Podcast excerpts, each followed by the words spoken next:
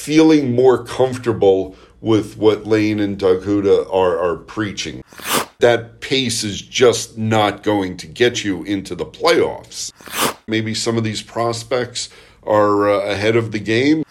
I had some pretty good chicken parm tonight. Newsday presents the Island Ice Podcast with Andrew Gross.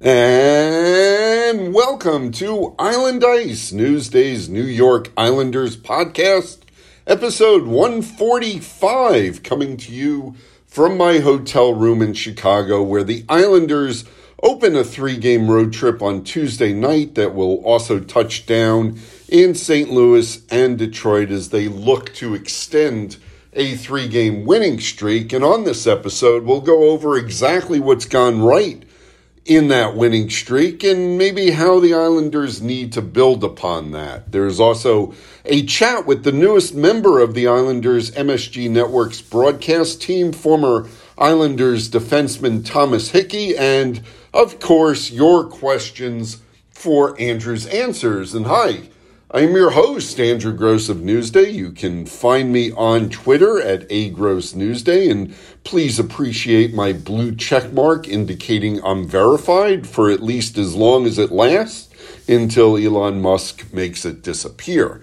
Kidding aside, please find all of Newsday's Islanders content at newsday.com backslash Isles, and also uh, please check out Newsday TV and as mentioned, the Islanders extended their winning streak to three by rallying for a 5 4 win over the Stanley Cup champion Avalanche on Saturday night at UBS Arena. And when Anthony Beauvillier scored that, that go ahead goal to make it 4 3 just 17 seconds after defenseman Scotty Mayfield had tied it, uh, I, I think that was as loud as the Islanders' new home has been. Uh, the Islanders came back after the Avalanche had taken a 3 0 lead in the second period. Um, that allowed the Islanders to get through a grueling stretch of five games against playoff tested opponents with a pretty respectable 3 2 0 mark. They, uh, they started that by losing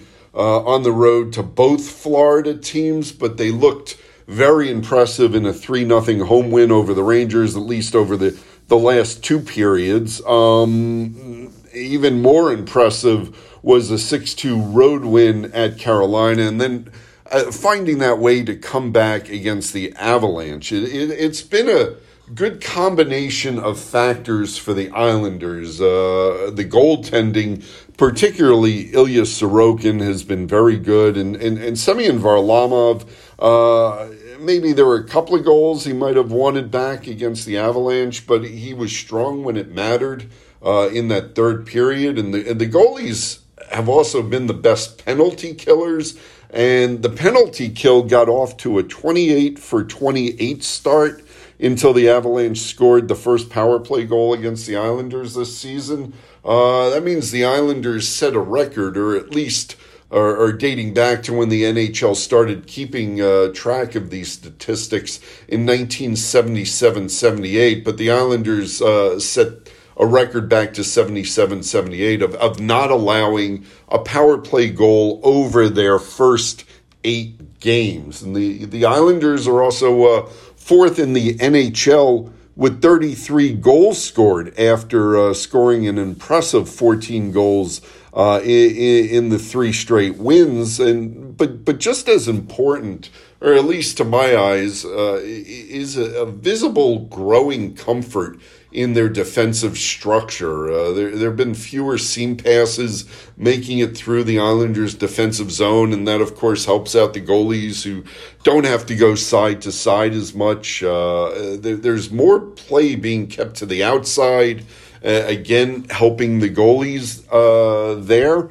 Um, and, again, remember, you know, even though Lane Lambert was promoted from associate coach and he was under Barry Trotz for Trotz's four seasons with the Islanders. And Lane is trying to implement a few more things, uh, getting up ice, being a little bit more aggressive. And there were t- some tweaks, you know, some intricate X's and O's uh, to the defensive system in, terms of positioning and and and what the players should be looking for and, and where where the coaches want them to go. And again, uh, uh, new assistant coach Doug Houda, Houda uh, the former Islander defenseman, is uh, is in charge of the Islanders' defense now. So I had a chat with uh, Ryan Pulock uh, the other day about you know why maybe we're seeing a little bit better defensive structure. And uh, uh, I'm not playing the clip from Ryan, but uh, I'm just going to go through what he said. And uh, he said, "quote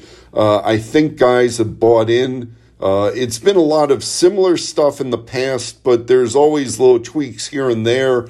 In the past, it was just guys working, and, and I and right now he's talking about it's less thinking or in the past, it was less thinking, uh, thinking where you're supposed to be, and it's just moving your feet and getting uh, to the spots and doing your job. And, and I think uh, uh guys are just working now and getting back and getting getting to their spots naturally. It's uh, it helps you play more freely and you and play right um, and then speaking about earlier this season, he said, I think there were times when we were maybe thinking too much and getting caught standing still a little bit. Uh, you're getting the puck with pressure and your feet aren't moving, and it's tough to make plays that way. Um, that ending Ryan Pulock's quote, and you know, pretty much that's that's what I've been seeing. The the Islanders defensemen have been uh, more active, and uh, they they've been really defending uh, the, very well and sort of creating that umbrella uh, where where teams can't get the puck. Uh, again, those seam passes. The, the, opponents are just not getting the Islanders moving side to side, and a lot of stuff is staying out towards the walls. And uh, again, uh, it's just feeling more comfortable with what Lane and Doug Houda are, are preaching there. And uh, I'll, get back to what the Islanders are doing and maybe what they need to do better uh, in just a little bit. But first, I, I really wanted to uh, uh bring you this interview uh, I did with uh, ex Islanders defenseman Thomas Hickey. I got a chance to talk with Hicks right before he made his official MSG Networks debut as a studio analyst with Shannon Hogan, and that was down in Carolina and Raleigh uh, for Friday's game against the Hurricanes. And uh, Hicks is going to wind up doing uh, in the neighborhood of, I think it's about 45 games or so.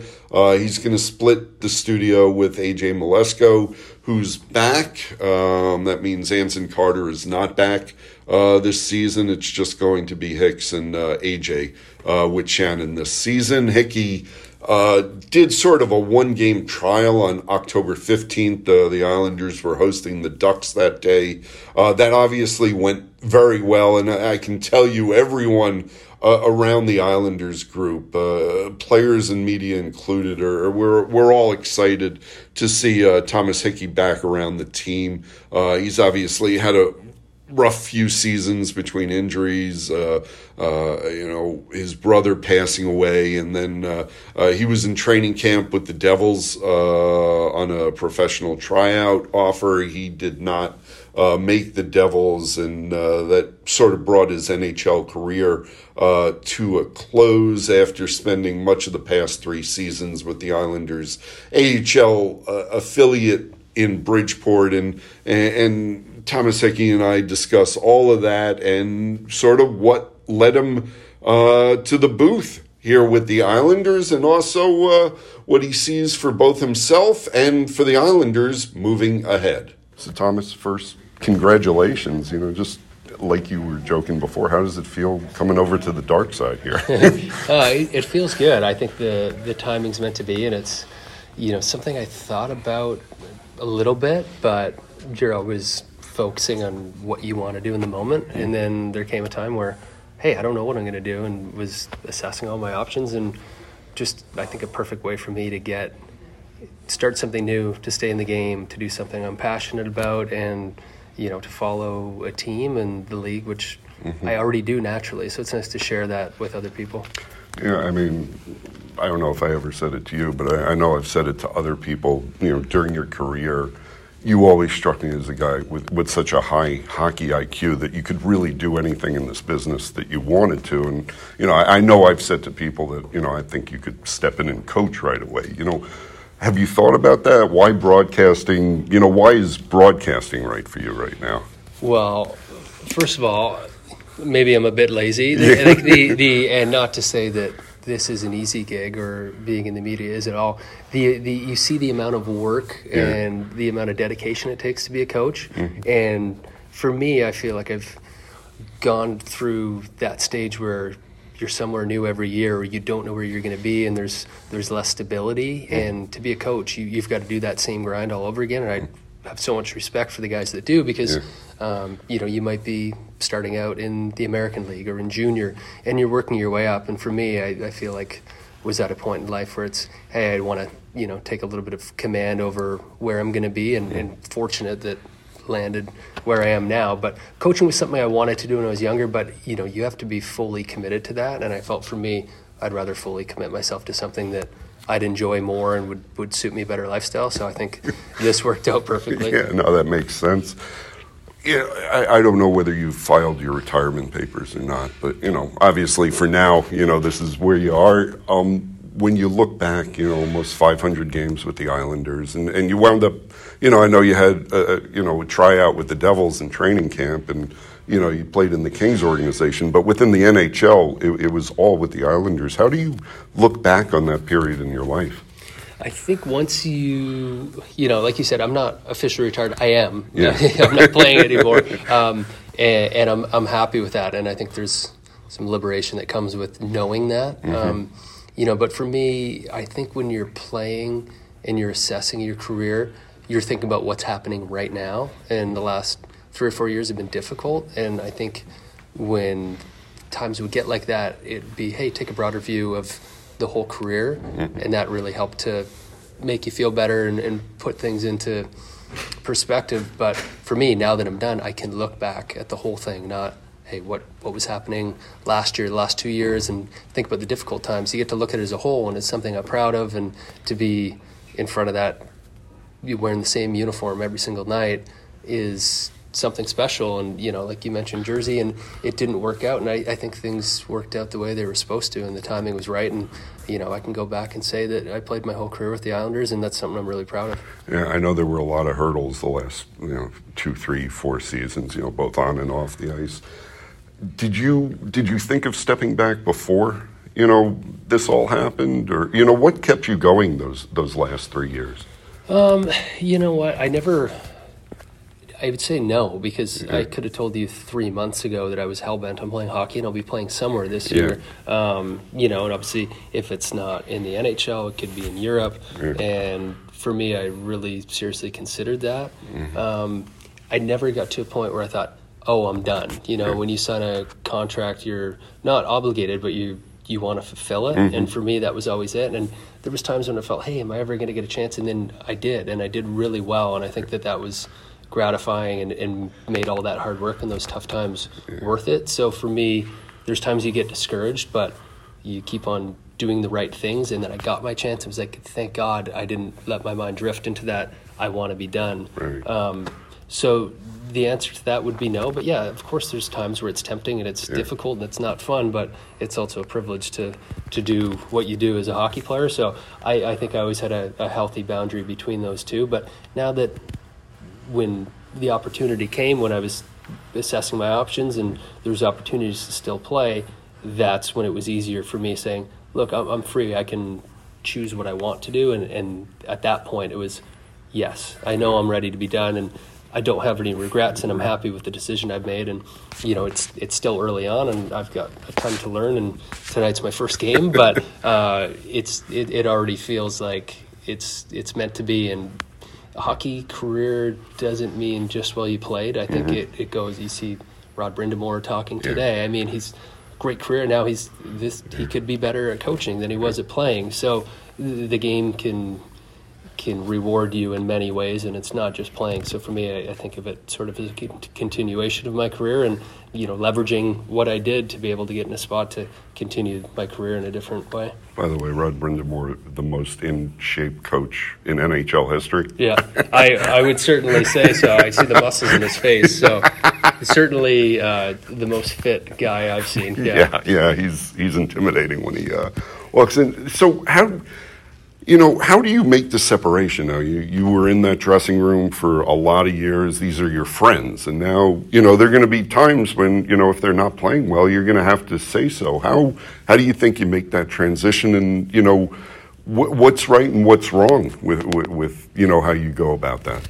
I think there's finesse involved, and I think that's something I got to figure out. Yeah. Obviously, um, these guys are all my friends and some of them great friends, but that's not my job anymore. Is to be friends with guys. Mm-hmm. It's um, I, I, think for me, it's it's best to have an objective view, and if if I'm calling someone out for mm-hmm. something they did wrong, mm-hmm. my assumption is they feel the same way too. It's trying to be objective, but at the same time, look, we're, we're trying to look at the bright side of this team and get excited about it because there's there's a belief there. So that's more what I'm focused on. And, and sure, there's going to be times that require finesse, and uh, I think it helps that I know these guys intimately, and I know them their games intimately as well. So for me, you know, I, I always think if if something goes wrong, you you can point to what this person normally does and why. Hey, th- this is uncharacteristic, rather than you did the wrong thing here. And mm-hmm. for me as a player, I, I never judge teammates on mistakes. Like the puck's going to hop over your stick. Yeah, you're going to yeah. fan on a one timer. Um, you're going to make a bad pass, but it's more about is where was the intention? Mm-hmm. And this is a well intentioned group and a very disciplined group. So there's there's not as many areas where that will come up. I don't think, but it, it certainly will require some finesse. And um, you know, my job is not to be friends. It's to you know give everyone insight. But I think there's a line that you can toe that that goes both ways. And um, you know, the guys are all understanding. It's it's a tough job, and you know, there's some scrutiny, but um, you know, I want to. My job's to the to MSG and to the fans, but I I don't see a situation where it's going to get too fuzzy because. Um, you know, like I said, it's objective stuff, and I know these guys expect a lot of themselves. And if, if I'm pointing it out, they yeah. probably know already, right? Yeah. Plus, you, you, know, you give respect, you get respect, right? Yeah. And, and the, I mean, you're starting from a good spot because they already respect you to begin with. So yeah, that, that that helps. Yeah. So you you know, seven games into the season, tonight's game number eight. What have you seen from the group? so far. And, you know, there was a lot of belief that last season was an aberration and that these guys are the guys that went back back to back to the NHL semifinals. What have you seen through the first seven? I believe that as well. Um, I think for me, it's it's you need to not lose sight that they went to the conference finals back to back, but it wasn't pretty through the regular season both of those years. There was ups and there was downs. Yeah. And if you looked after seven games of the first year we went to the conference finals, yeah. you'd be saying a lot of the same things. It's it's 82 games and you grow and you learn, and obviously there's a new coaching staff, and everyone's got to find their footing, and chemistry takes a while. But three and four, it's not in a bad spot, and there's so much, so much hockey to be played. So you know what I'm seeing is a group that's not trying to find its identity. The team knows its identity, but it's it's trying to find a rhythm, and the schedule hasn't set up great for that. But you have all of a sudden you have a huge win against the Rangers, and hey. It, everything feels good again, right? So yeah. for me, I try to look at it as a big picture and not a small picture and this is just a small snapshot. Has it been great? No. Has yeah. it been bad? No. Yeah. But it's you know there's work to do. There's there's no question. Yeah. Well, game number one for you is game number one thousand for uh, Josh Bailey. I, I, know I know what the guys in the room think of Josh. What, what what's your relationship and you know your your you know your thoughts on, on Josh hitting a thousand here? It's it's special. I was saying to, to Kinger. Um, I've never been part of so many of someone's thousand games before, so yeah. it's special for me. And you know what I would say to fans, like be proud. You've watched someone from 18 on, and yeah. Josh's career's gone at a trajectory where now he's a different player than he was when he came in, and he's defensively responsible. And I know those aren't the first things you think of when you hear Josh, but he kills penalties. He's used his smarts that made him so good offensively mm-hmm. to defend well. So th- yeah. those are things that I look at and go, geez, his game's changed so much, and he's yeah. so responsible now compared to getting by on, on skill and yeah. smarts and the way he played before. So I've just seen him take on a lot of responsibility as a player. And for me, Josh, the biggest thing that stands out, he's unflappable, and I think that's important because throughout a season, there's ups and downs, and I would ride emotions, and most guys do, but Josh is very uh, leave it at the rink. I, I, just show up and do my best, and that's all I can do, and, and that's something that I think rubs off on other guys. And someone you need to have in your room because it settles things down when times are tough. Yeah, no, it should be a fantastic night for him. Yeah. And, and, Thomas, listen, all the best uh, in, in, this new uh, gig for you. I'm so happy we're going to get to see you a lot now, too. That's great. I'm happy too. Thanks, Andrew. all right, thanks. All right. As you can hear, Thomas Hickey is as upbeat as ever, and uh, trust me, he's going to be a very, very good analyst. And and I mean it, uh, you know, I meant it when I said it to him, and I'll say it again. I, I think he could do anything he wanted to or he wants to in hockey. It's just a matter of what he wants to uh, put his mind to. And uh, that game in Carolina, by the way, was uh, Josh Bailey's 1000th NHL game, and the Islanders did a very nice job uh, saluting him. His family was there, a wife, three small kids, his parents uh, on the ice with the pregame ceremony the next night before facing the Avalanche. And but of course, as my buddy and colleague Colin Stephenson and I discussed in the previous episode, uh, Bailey probably should have never been scratched at Tampa Bay, and his 1000th game should have been at home against the Rangers. But uh, we we move on, and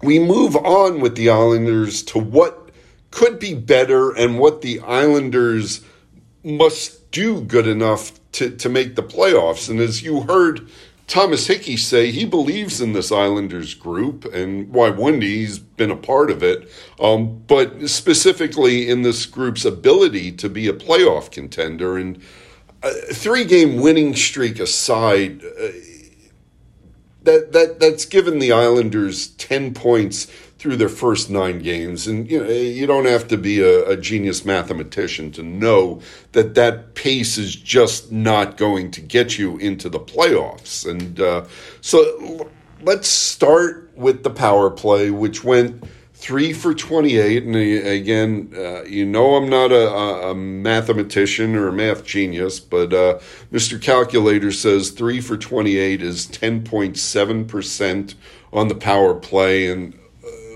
that just that that that's not good enough. That's through the first nine games, uh, very obviously not good enough. Even as the players talk about the momentum gained from the man advantages, it's still not translating into goals, and, and goals being the uh, well, not to be. You know, I guess I boxed myself into a corner, but goals being the goal uh, of all of this, right? Um, Coach Lane Lambert has made some switches. Ryan Pulock and his big shot are now back on the second power play unit instead of either Robin Salo or Sebastian Aho. And to me, that's a good thing, uh, especially if Pulock can get that big blast of his on the net. And, uh, you know, uh, then it just creates potential rebound opportunities or it might even go in. And his unit includes Anthony Beauvillier, JG Pageau, Oliver Wahlstrom, and Zach Parise uh, at the net front. And, and just backing up one quick second, uh, specifically about Robin Salo, who ha- has been out of the lineup. Um, he sort of did a paper transaction uh, right before the Tampa game uh, to go down to Bridgeport, and then he actually was down in Bridgeport before he got called back up, and uh, that came at the expense of Kiefer Bellows being put on waivers and being picked up by the Flyers, and. Uh, uh, I, I, did get a chance to uh, chat with Lou Lamoriello on the on the road trip. Um, forget which city we were in, but uh, I did chat with Lou specifically about Kiefer Bellows being picked up, and you know, Lou said uh, without divulging too much information, uh, it was a roster decision they made, which meant that they valued Ross Johnston and Nikita Soshnikov more than Kiefer Bellows in terms of who they were willing to risk losing uh, via waivers. I, I, I got to believe that the Islanders sort of thought they could get Bellows through waivers. Uh, he was carrying a $1.2 million uh, one year deal. Uh, obviously, not waiver proof there, as the Flyers showed you. The Flyers, though, are you know hard hit by injuries and desperate for forward help. Uh, they just learned Sean Couturier was going to be out three to four months, so uh, uh, you know Bellows can help them at least in the short term. But uh, again, Lou Lou would not get into what he did, you know, before placing Bellows on waivers, but rest assured, uh, look, Lou Lamoriello did not enter this league yesterday. He for sure tried to find a deal uh, for for Kiefer Bellows. He tried to trade Kiefer Bellows. He found absolutely no takers. So you know, if you're wondering about you know why the Islanders are you know losing a, a former first round pick for nothing, um, while while still carrying Ross Johnston and Nikita Soshnikov. Well, just you know, understand that uh, if Lou tried to trade Kiefer and, and found no uh, no trade partners, then uh, look, pretty much the other NHL teams you know, their assessment of Kiefer Bellows is probably right in line with what the Islanders were. Um, and it's, you know, I'm not trying to be disrespectful to Kiefer Bellows. And I, I think everyone around, you know, Kiefer's is such a good kid. He really is. And he worked hard. Um, and, I think everyone wants to see him succeed. And I, I, I think everyone, you know, even though you lose him for no compensation, and that's hurt, that hurts because he's a first rounder or a former first rounder. Uh, I, I, think people are happy, uh, you know, that no Kiefer that he is getting at least a chance uh, in the NHL here uh, to show that he can stick with the Flyers. Uh, and again, the Flyers certainly needed uh, some help, but again, Lou.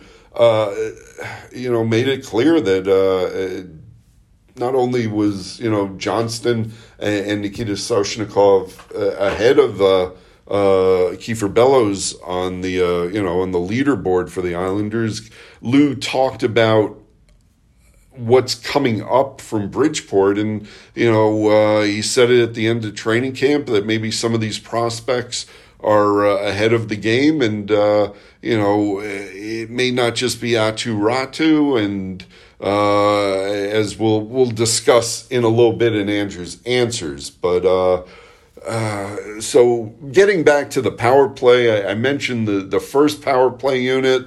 Uh, or the second power play unit. The first power play is uh, Noah Dobson quarterbacking Mathew Barzal, Uh, Kyle Palmieri, Brock Nelson, and Anders Lee at the net front. And look, the personnel is what it is. The issue is and has been directing more pucks on net, the Islanders can get passive on the power play, and too much stays on the outside without good pressure at the crease, and uh, that just has to be drilled out of them. And I can tell you, watching practices, the coaches are on the players to shoot more. That is one of the objectives here, um, you know, well, time will tell whether the Islanders continue to grow that shooting mentality that they've shown in bits and spurts here, but not as uh, as as much of a consistent basis as probably needed. Meanwhile, at five on five, the Islanders almost made it through October without getting a goal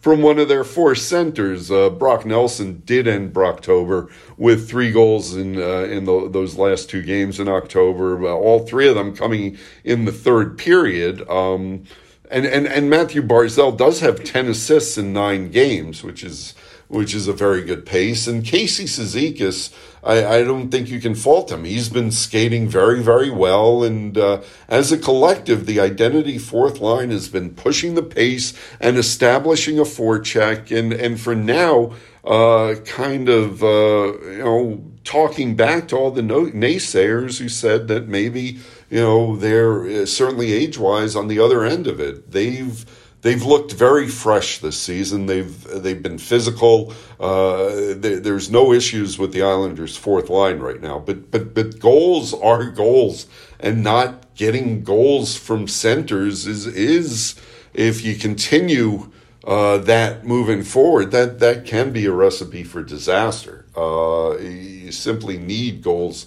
from those four guys. Certainly from your you know uh, from the Pageaus and, and the the Barzals and and more from Brock Nelson. Um, the flip side, of course, is that the Islanders are getting great production from the back end. Scotty Mayfield already has three goals after getting three all of last season. His career high is five. Noah Dobson with three goals and three assists in nine games looks better than last season, honestly, or at least more confident. And he and his new partner, Alexander Roma, uh, Romanov, uh, they seem to have worked out some of the kinks in their game. Uh, too, a- too often earlier in the season or early in the season, uh, it seemed to be a little bit of a lack of communication or under, or maybe better yet, understanding between the two of them as to which one should be getting up the ice and who should be back minding the store.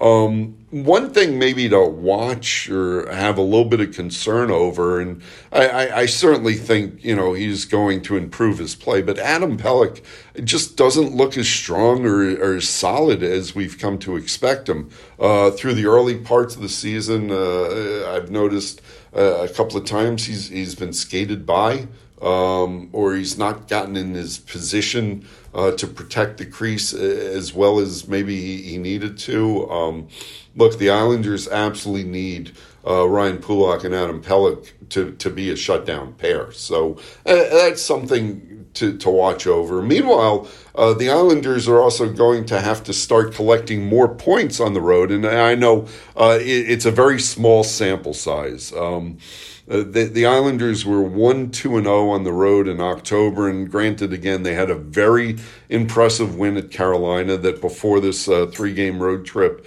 to Chicago, St. Louis, and Detroit was their their previous road game. So they actually go on the road with a one game road winning streak. But look, 10 of the 15 games in November are away from home. So you, are going to have to collect points on the road here. But uh, enough of me riffing. Let's see what you'd like me to talk about. It's time for your questions with Andrew's Answers. We'll start with Mike Fink, who goes, I got a lot on my mind, so let's go through a few. What's uh, what in your mind makes the PK a strength, one that killed 28 in a row to start the year? Uh, what are possible fixes for the struggling power play aside from Pulock at the point? And then a light question best places to eat out on the road. Um, uh, let me just go through that. Uh, look, the PK, it starts with the goaltending, and Ilya Sorokin particularly has been outstanding. But uh, really, I mean, it's it's all the players sacrificing and selling out. There have been a lot of block shots and a lot of physicality, and the Islanders they just don't get out of position um, on the power play, and they're not giving up a lot of rebounds. And again, uh, that all starts with the goaltending. Um, possible fixes for the struggling power play. As I mentioned, I, I, I do think Pulock is, is a good, you know, a good start there. Um, yeah, I, I just think it's being a little more direct and not being as cute and just really having a better shooter's mentality. And, you know, like I said, the personnel is the personnel. I, I don't it's not like there's anyone else on the roster. I think that they're really going to try. I mean, if if Oliver Wahlstrom starts connecting on some of those one timers, that that would be a huge help as well. But you got to set them up as well. And uh, as for the best places to eat on the road, I will give you one because you guys know I love eating, and and there's a, a really you know, a lot of good places, or maybe I'll give you two. Uh, I really like Da Vinci's up in uh, Montreal. It's near the Bell Center. Uh, fine Italian food. Um, and then uh, I had some pretty good chicken parm tonight. Uh, uh, at Harry Caray's here in Chicago. My first time there. Adam Schechter says, seems like the Islanders want a balance of defense with smart offensive pressure. And I think that's, you know, me speaking, that's uh, the goal for any team. And uh, having success recently, is that the Lane Lambert game plan for all the scoffing about Lambert? Uh, would continue the system. There seem, does seem to be a change in how the team plays. Do you notice this? Yeah, and you know you noticed it in training camp. Really, that just the drills were meant to get this team to be a little more aggressive up ice, uh, and, and, and the coaching staff is trying to instill more of a shooter's mentality, and this is, uh, you know, strictly speaking, uh, up the ice. Uh, the, as Lane said the other day, and Lou has said always, everything is predicated on defense, but you can create defense from offense. Um, so, and, and, the Islanders are, are doing pretty good uh, with you know with that so far. I think I went over the numbers. Uh, Islanders fourth in the NHL with 33 goals scored. Um, and that was 14 goals in the last uh, in that three game in the three wins uh, hurricanes rangers and the Avalanche. I think it's uh, whether they've given up 24 goals, so you know plus nine goal differential is is pretty good uh, there. Um, let's see. Uh, Michael says, looking over Bridgeport, it seems uh, Ruslan Ish. Iskhakov is off to a great start. Is he re-entering the prospect conversation? And I, I do believe when uh, you know, I mentioned before, Aatu Räty is obviously the guy everyone is uh, keeping their eyes on. Um, but uh, Iskhakov has had a really fine start uh, to his Bridgeport season. Uh, four goals, seven assists in seven games uh, to start for the Bridgeport Islanders. The the issue uh, with Ruslan is he is 5'9", 165. And look, you know, the Islanders uh, wanted to bring in Johnny Gaudreau, and uh, you know, so uh, they're they're obviously not shy about uh, you know kind of smaller uh, NHL players. Uh, Ruslan obviously skates very well and really seems to have a nose for the net, and yeah, I, I think. Uh, he is one of the prospects that Lou Lamoriello uh, spoke to me about, about maybe being closer than everyone gives him credit for. Um, Connor Hickey says in the offseason, Lou Lamoriello mentioned trying to find a new home for an RFA, a restricted free agent. In hindsight, uh, do we think that was Kiefer Bellows? Um, I'm trying to remember when Kiefer re signed, uh, but I, I, I, don't know if Lou was talking about Kiefer Bellows. All I can tell you is that before uh, putting Kiefer on waivers, uh, that they did try and move him. Uh, obviously, as I mentioned, not the, there were no takers in, in, terms of a trade. And honestly, if the Flyers weren't so injury ravaged up front and you know desperate for forwards, I, I think Bellows might have snuck through waivers and uh, he'd be in Bridgeport right now. Um, Mike says, in your opinion, what was missing from Kiefer Bellows' games that both Trotz and Lambert wanted? I, I didn't think he was great in the season opener, uh, and he played uh, seven minutes and change.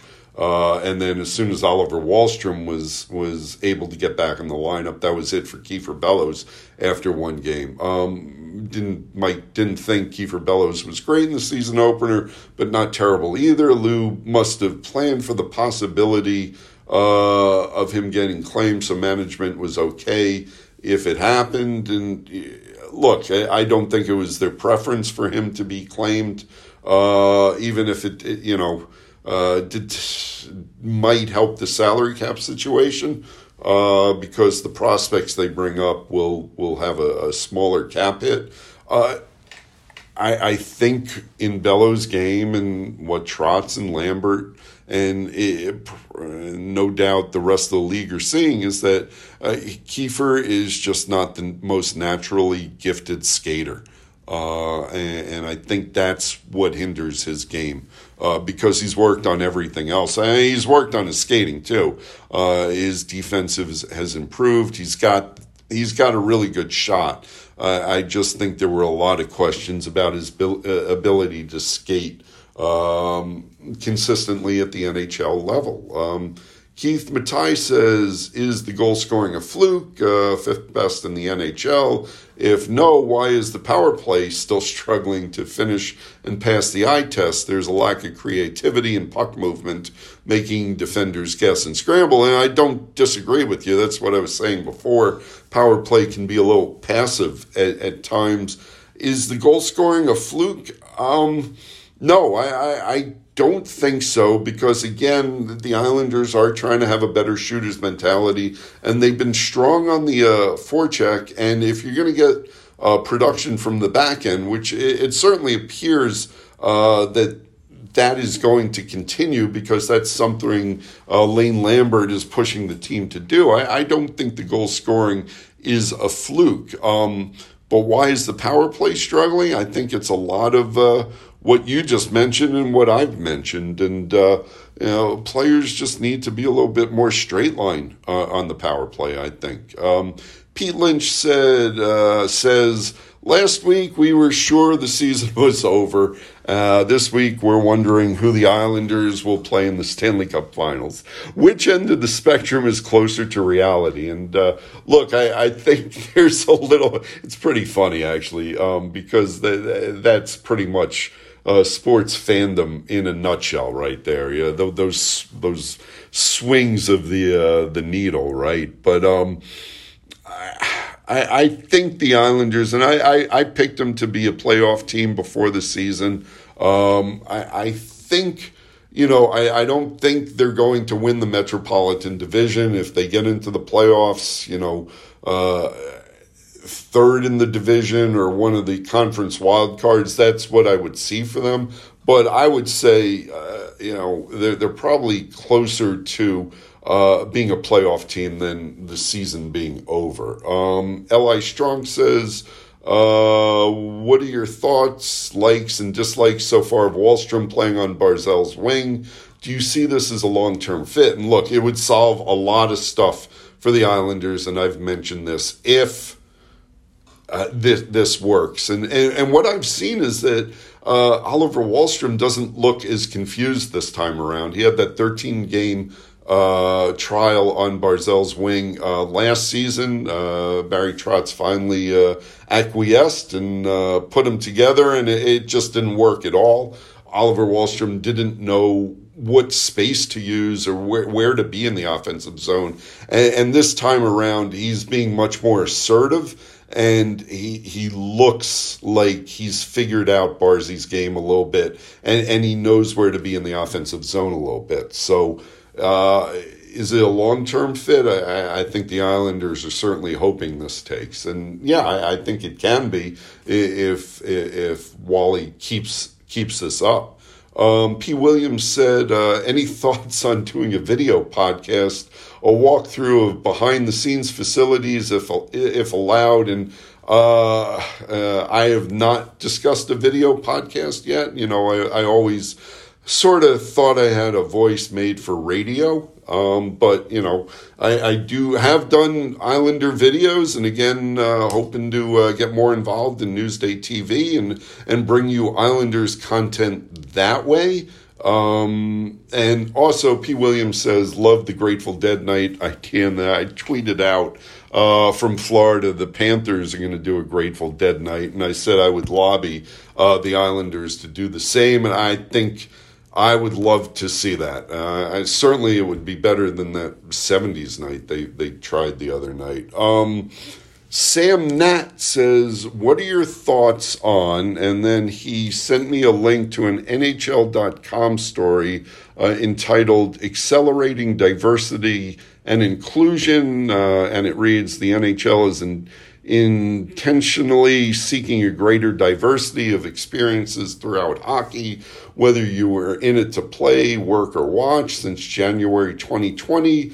The league office and all 32 NHL clubs have pursued with new urgency a variety of initiatives to make our game more welcoming, inclusive, accessible, and socially conscious. Um, mm, so basically, it, it, it's that initiative, um, you know, on accelerating diversity and inclusion.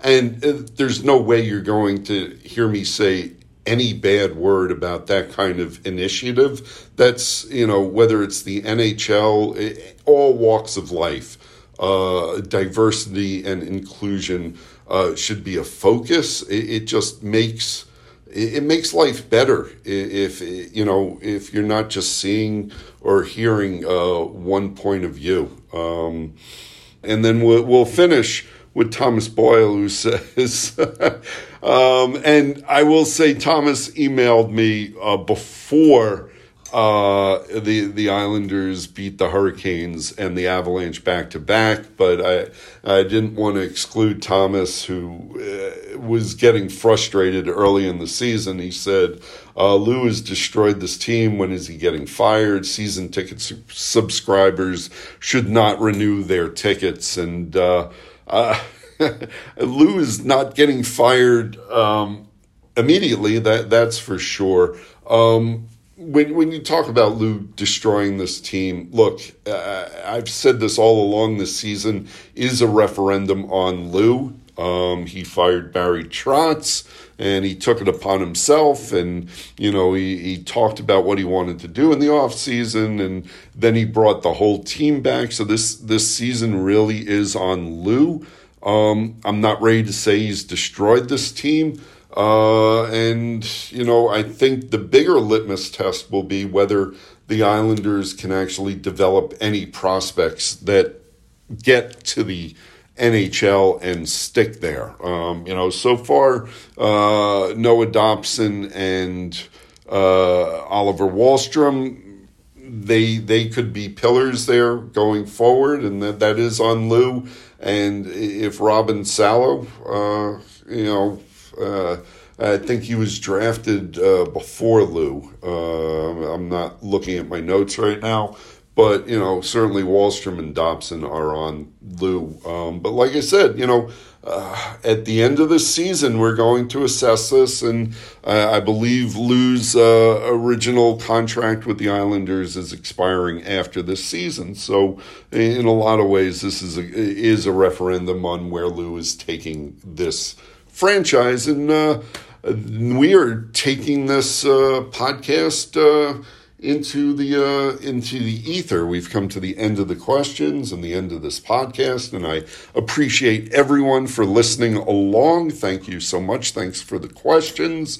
And uh, again, if you want to follow me on Twitter, it's at a gross newsday. And if you want to find all our Newsday content, it's at newsday.com backslash Isles. Don't forget Newsday TV. My thanks to Thomas Hickey for uh, getting to, you know, spending the time chatting with me. Looking forward to seeing him a lot more this season. And I will talk to you on the next episode of Newsday's Island Ice podcast. And until then, happy hockey, everybody.